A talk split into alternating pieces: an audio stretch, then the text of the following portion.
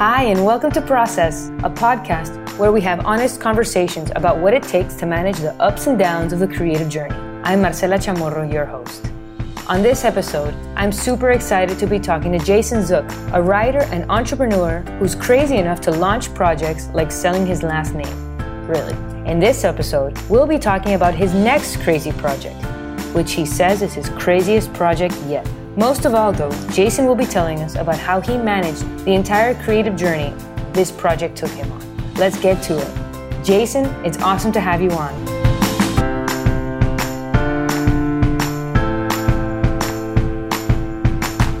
Jason, welcome to Process. Thank you. I'm excited. I like processes, so this is going to be fun. Right? It's the perfect word for this talk in particular. Tell me a little bit about this new project of yours that you're working on, which is craziest one yet.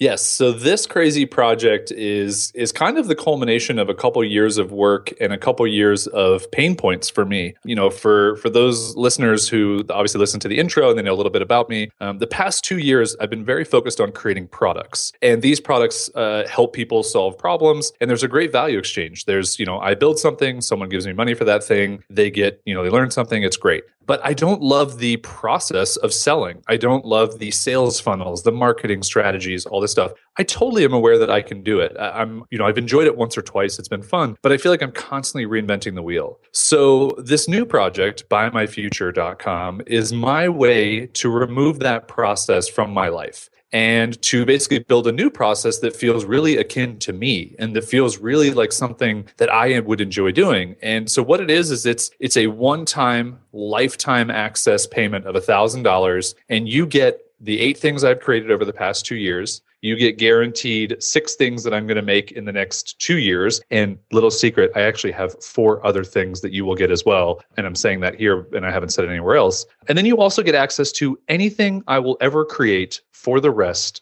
of my life for one payment of $1,000. So, my goal is that each year I would love to open up access to my future, which sounds ridiculous. I would like that to be the only thing that I have to sell. And so, for two weeks, I focus on selling because I need to pay the bills and I have to be able to afford to create things. But then for the other 50 weeks, I'm creating, I'm solving problems, I'm coming up with new things, I'm writing, I'm doing all the things that I really enjoy doing and with a tight knit community of people who invest in my future. And that's what I want to be doing. So, that is the new project, Buy My Future. I'm a little in shock right now. I know, I know that you've, uh, you've sold your last name in the past and now you are selling once and for all everything you do. It's kind of genius. It sounds really difficult because it's a very big lump sum.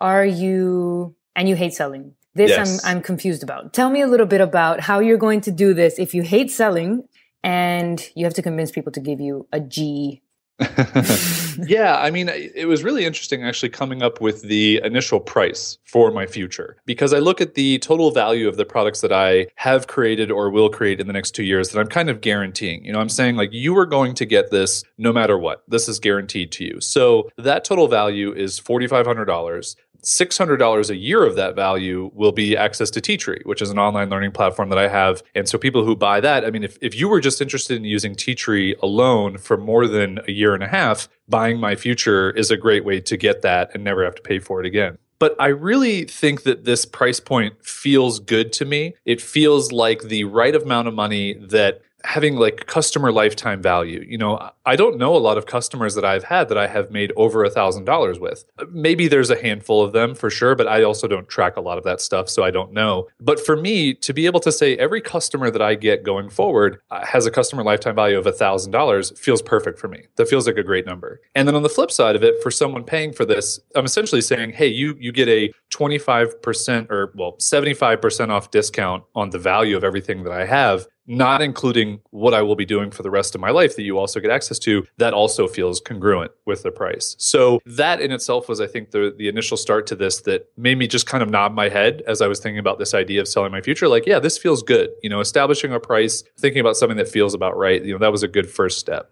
And tell me a little bit about your daily journal, which I've been following like almost every, I, even when I'm on my phone, I'll like type in like bit.ly slash project um, the Bitly's to, work. The Bitly's work. I mean, uh, honestly, I love it's it's kind of like a novel. I'm like, all right, what happened today? Awesome. Um, that's and, cool. Well, so that's exactly what I hoped it would be. So for people who haven't seen it, I basically did this 60 day journal on Medium, and it was exclusively done on Medium because it was just a platform where I thought I could reach more people. You know, I feel like my own website is kind of a silo. Anywhere else that I would do it just didn't feel like it would reach the audience that I wanted to reach. That would be a potential buyer, truthfully, of Buy My Future. Uh, but yeah, the entire idea of the journal, like you said, is is a story, is a look into this project and the lead up to it. Because I think so often, and I do this on my own is you launch something, you build something, you put something out into the world, and then you write the successful recap. And it's, you know, here's how much money I made and here's how well everything did. Well, where's the struggle? You know, where's the the, the self-doubt? Where's the times when you don't think something's gonna work? Where's the negative criticism that you hear from people? You know, where is all of that stuff in these projects? And so as I thought about that, I said, well, if I'm asking these questions, I should answer them myself. And so that's what that 60-day journal kind of became for me was a daily way to share those emotions and those thoughts. And then some also behind the scenes things. You know, know the breakdown of the initial branding of the project. And you know it was called project galaxy at the time. So just as a code name to keep some secrecy uh, to the marketing of it. But yeah every day was just a new post. And one that happened that i remember was on day 19 when my by the middle of the day my to-do list was just completely obliterated. Like nothing got done that i wanted to get done. And i kind of could have gone two directions. I could have just said you know throw up my hands screw it. I'm not going to get anything done today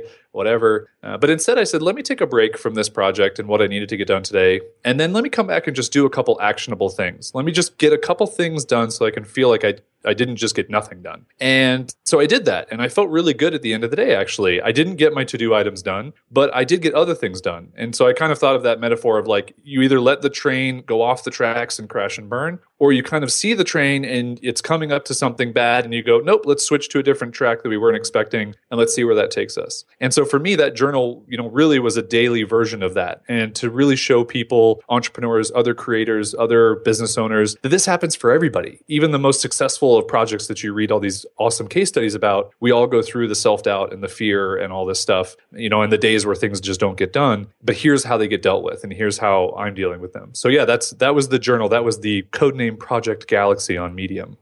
And you mentioned very frequently in the journal, especially in this, this last entry that I read, was about moral support and defeating fear.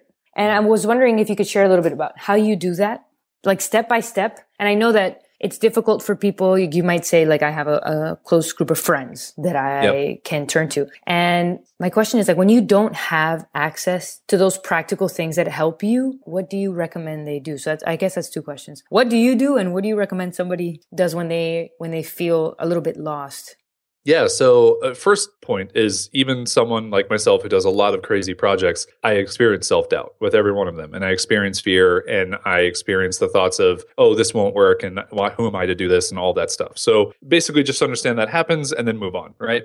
So, my process for getting through that, though, is not just, I mean, it's not as easy as just moving on, but the way that I get it to a let's move on point is I have a support group. I have, you know, uh, people who I know on the internet that I've met through various projects or that I'm just connected with on Twitter that I've talked to on Skype a couple times who are just people who are creating things like I am. And so it's not like going to my mom where I'm like, hey, mom, like, you know, i having a rough day. And she's like, oh, I love you. And, you know, unfortunately, I love my mom to death, but that doesn't help you overcome the self doubt and the fear because that doesn't solve the problem that you're experiencing. And so instead, you go to someone who may have experienced something in their own business that's somewhat aligned with what you're doing and that you can just talk to them. And in talking to that person, uh, you start to really realize, okay, these fears are not, not actually worthwhile or whatever.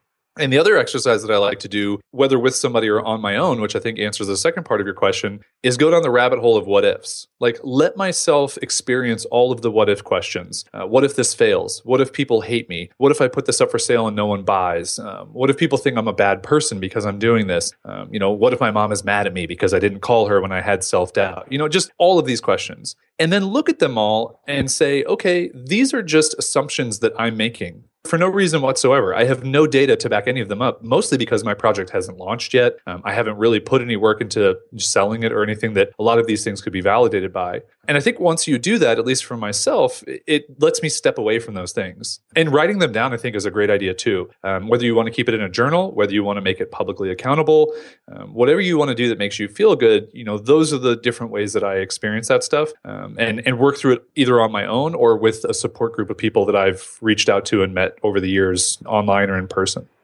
Do you think that the majority of that online support group comes from people that you have met online and who work in similar things? Or is it kind of equal with the amount of people that you know you know just from your childhood or from high school or from college or, or anywhere?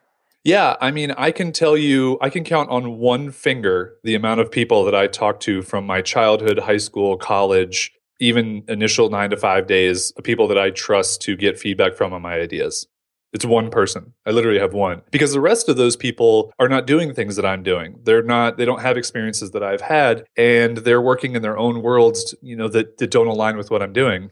And so, actually, early on with my I Wear Shirt project, I went to those types of people and asked them for feedback. And they're like, oh, you shouldn't do this. This isn't a good idea. This won't work. And what I realized was that that's just them projecting their fear of if they were to do this idea based on their secure nine to five job that they have that they hate that that was something that they were afraid of that they were afraid of for me that you know because of their own things and and i couldn't relate to that and so i think that that type of feedback is very dangerous. So i don't really go to anybody from like long standing relationships. Again like i bring up my mom like i wouldn't ask my mom for entrepreneurial advice. I love my mom to death but she was never an entrepreneur. She never had this experience. I may ask her for maybe financial advice you know hey what should i do with this money? She has some financial experience. That would make more sense. Um, but yeah i try and find people that i can align with online or offline at events. Uh, you know, we've both been to Misfit, which is a great event to meet people that I think we're very much in alignment with and that you can reach out to and you have a lot of core values. And so if you can find those people who are experiencing some of the same things that you are, that connection becomes a great place for feedback and a great place for support. But you just have to be careful with who you're talking to and knowing where their support and feedback is coming from.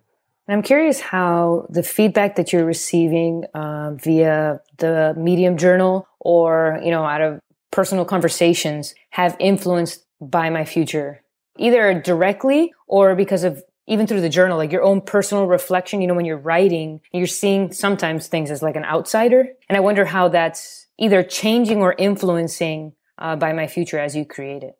So I I don't know if this is the same for other people, but it is for me a lot of times uh, when I start a project, I have already committed in my mind that I'm going to do this project no matter what. And that may be a DNA thing. You know, that just may be a thing that's within me that I just have. And so everyone could have told me throughout the the 60 day journal oh, what is this idea? This sounds stupid. Uh, I don't like what you're sharing. Uh, I don't think it's going to work. None of it would have stopped me from doing Buy My Future. Not a single thing. Now, would it have maybe made me feel bummed out one day? Yes. Would it have made me, you know, maybe not feel like I was loved online? Yes, absolutely. But that wouldn't have stopped me from doing the project because those small bits of fear were not going to overtake the desire and the drive that I had for the project. And, and another way that I like to say that for anything that I'm working on is I want something more than I'm afraid to do it.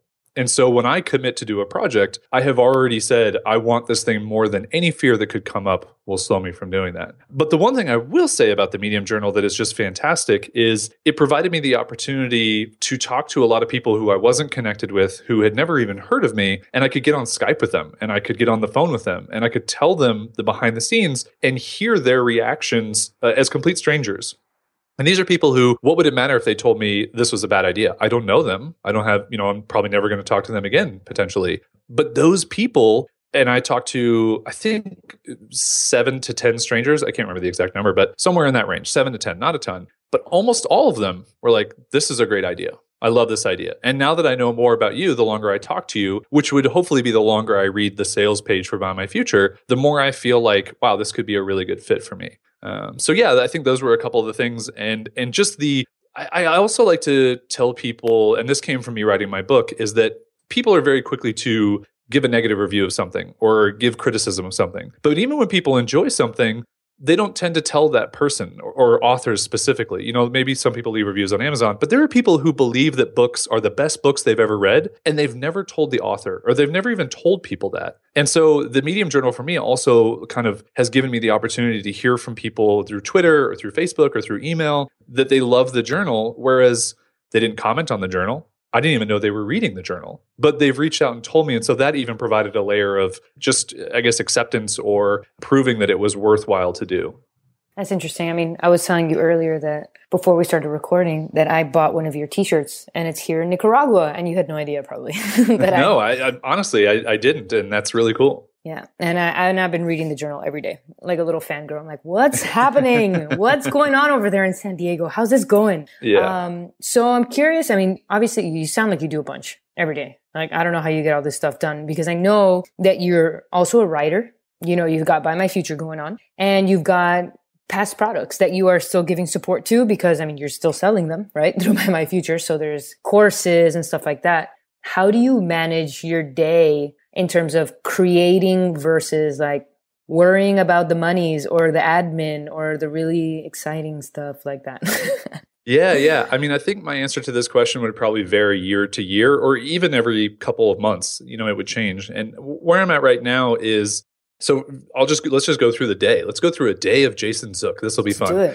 I wake up every morning and like most people I grab my phone, but I don't go to any reactive things on my phone. So I don't go to Facebook. I don't have Facebook. I don't have Twitter on my phone anymore. Um, I don't open my email even though I can see the stupid little red notifications. I don't even look at text messages to be honest. I go to Instagram and I look at Instagram and it's a curated feed of beautiful photos, which I need to add yours to because you take amazing photos. And you there's nothing bad that will be in my feed because I have chosen what's in there. And so I see puppies and I see nice cars and I see beautiful landscape and beautiful people. And to, that's like the first thing I see in my day. That's a great way to start the day, right? That positive ripple effect for me, I know makes a profound impact. So then I get up out of bed and I make coffee. And most of the time, coffee takes me five to 10 minutes to make. And I leave my phone at my desk. And it's kind of like a meditative time for me. I mean, I don't do any meditation. I've never done meditation before, but I do nothing else but just sit there and let my thoughts fester while I'm, you know, grinding beans and pouring hot water over them and, and all that stuff. Um, and so then I sit down on my computer and then I allow myself to get into uh, reactive mode. You know, then I'll check. And, and really, if you think about it, it's like I take care of myself first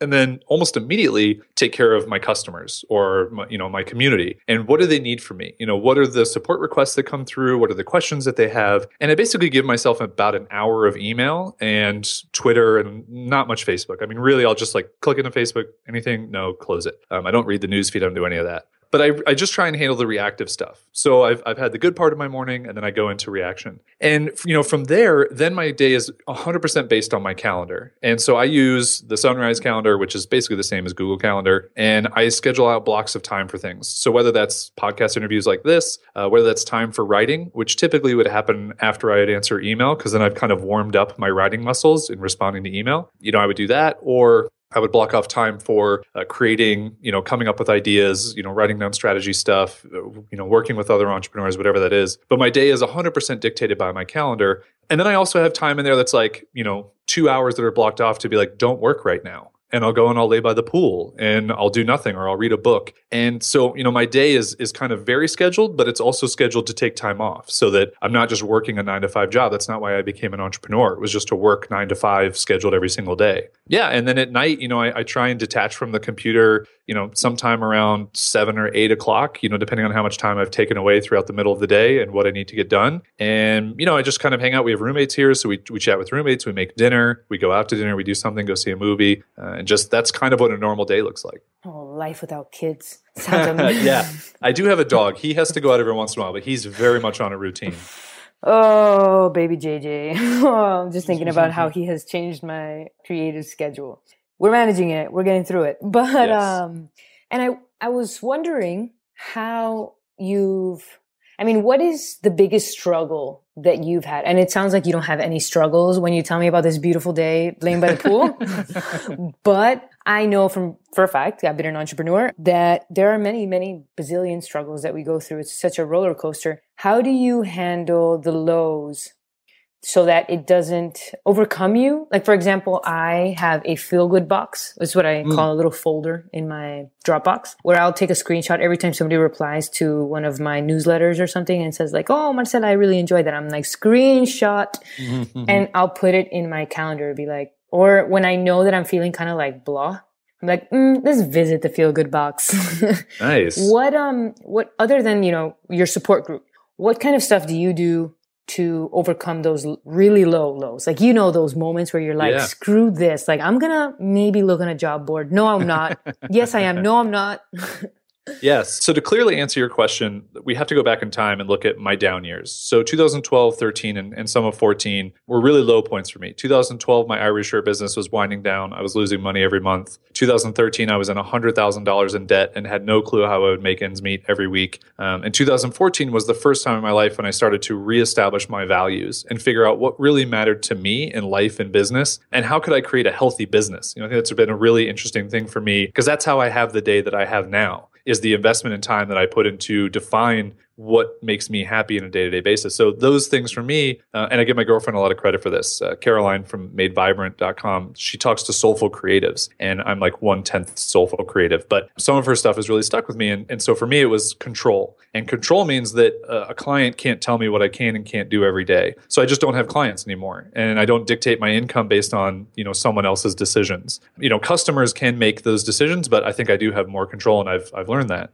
Uh, flexibility. I want to be able to work from anywhere, go anywhere. I don't want to be tied down. I mean, there's so many times I've wanted to open like the crazy cool coffee shop with awesome Wi-Fi and I don't know board games or something, but I would have to run that. That's a physical space that I would not be able to leave. So that doesn't fit within my flexibility value. You know, and then the other thing for me is I don't know how you define money in a simple word, but my mindset shift has changed on money where it used to be driven by I wanted to have a certain amount of money. I think it's because I grew up you know lower middle class if you will you know could only have one box of cereal and it wasn't frosted flakes. I had to get the off name brand because my mom had to work three jobs to support you know being a single parent and so I had a real issue with money. And then I finally addressed it. And I think that's when I got into some serious debt. And I said, money doesn't control me. Money is just a vehicle to which I find happiness in my life. And so I needed to trim down. I needed to cut all the things that were superfluous in my life and that I didn't need. And I had to say, what do I just need to survive to be happy? And that really helped shift my mind on money. So interestingly enough, like right now, if I was, you know, if it was just Caroline and I living somewhere, I mean, we could live off of probably $3,000 a month together. So, which for a lot of people, I mean, that's a that's a normal salary, a thirty thousand dollars salary a year. That would probably surprise a lot of people, you know, that we could live off of that. But we could because we've realigned our values. The things that make us happy are not necessarily extravagant travel and things and all this other stuff. It's going to the movies every once in a while and going out to dinner every once in a while and, you know, being able to go on hikes and, you know, do stuff that's outside. So getting through those low points to specifically answer your question has been a long journey of fighting through what I didn't know my values were and establishing my values. And now that I know them, everything I do gets put through that filter and it makes my decisions a lot easier. So I don't experience a lot of the low points every day because everything I do goes through those values. That makes a lot of sense. And I think that leads us nicely into what I wanted to ask you next. And it, it sounds like you may have answered it. What do you wish you would have known when you started out? Mm, There's a lot of gems a- that you've said that would have been great before you started, but you know, maybe it's not the one thing that you wish you would have known? I like this question a lot more than what people normally ask, which is what would you change if you could go back? Because I would never change anything. And I just wanted to mention that. Um, what would I wish I would have known? I think I wish that I would have known that I need to create a healthy business in one that doesn't trap me into working long hours just to become an entrepreneur. And so, you know, the four hour work week is a great example. Like I think that book gives a lot of practical advice on how to set yourself up for that, but I didn't look at it through the lens of understanding that the time was so valuable for my happiness and my health. And so if I could go back, it would be to build a much healthier business with, you know, a lot more balance involved of taking time off and taking creative breaks. But I wouldn't change anything. I want to just make sure that that's clear because I'm the person that I am today and I have the life that I have today because of what I've gone through and what I've experienced. But just wouldn't it be awesome to just not have those lows be so low or maybe it's just me that that's awesome. And i think that i i share that with you and i think that's why this podcast is called process. Um, i think it speaks to exactly why I, I created this because it's those lows. If we could manage i wish i i could just save a lot of people from that suffering if you know what i'm yeah. you know what i'm talking about. Yeah i, I do. I mean i i 100% hear what you're saying. And I think that the unfortunate thing is that for so many people, if you help them avoid the suffering, they'll inevitably make that mistake, but they'll make it in a bigger way because they didn't experience it in a way before that. And so for me, I like to say that like, yeah, it sucks that I got into $100,000 in debt, but what if I didn't? What if then I got into a million dollars in debt? You know, that's a whole different world. That's a whole different scary animal. And $100,000 in debt has been manageable in the fact that I can attack it. Like it feels like something I can do. I wouldn't want to have experienced that on a, on a bigger level. So I totally get what you're saying. I, I, you know, I want people to be happy and I want them to feel taken care of and not struggle. But I also think at some point, if you don't struggle and if you don't experience bad things, you're only going to repeat them or in on a bigger stage. I think I, I went through that myself when I started out as an entrepreneur. I started with a co-founder and that six months later went down the drain. And when I was really upset about it and going through one of these really low lows, my dad said to me, listen, this is a great moment for this to happen. Mm. Because if you would have made this mistake, not that working with some, and a co-founder is a mistake, just in this case, if you would have made the same mistake 10, 15, 20 years down the road, it wouldn't have been a few thousand dollars that were at stake. Mm. Be a lot more. And I was like, true that.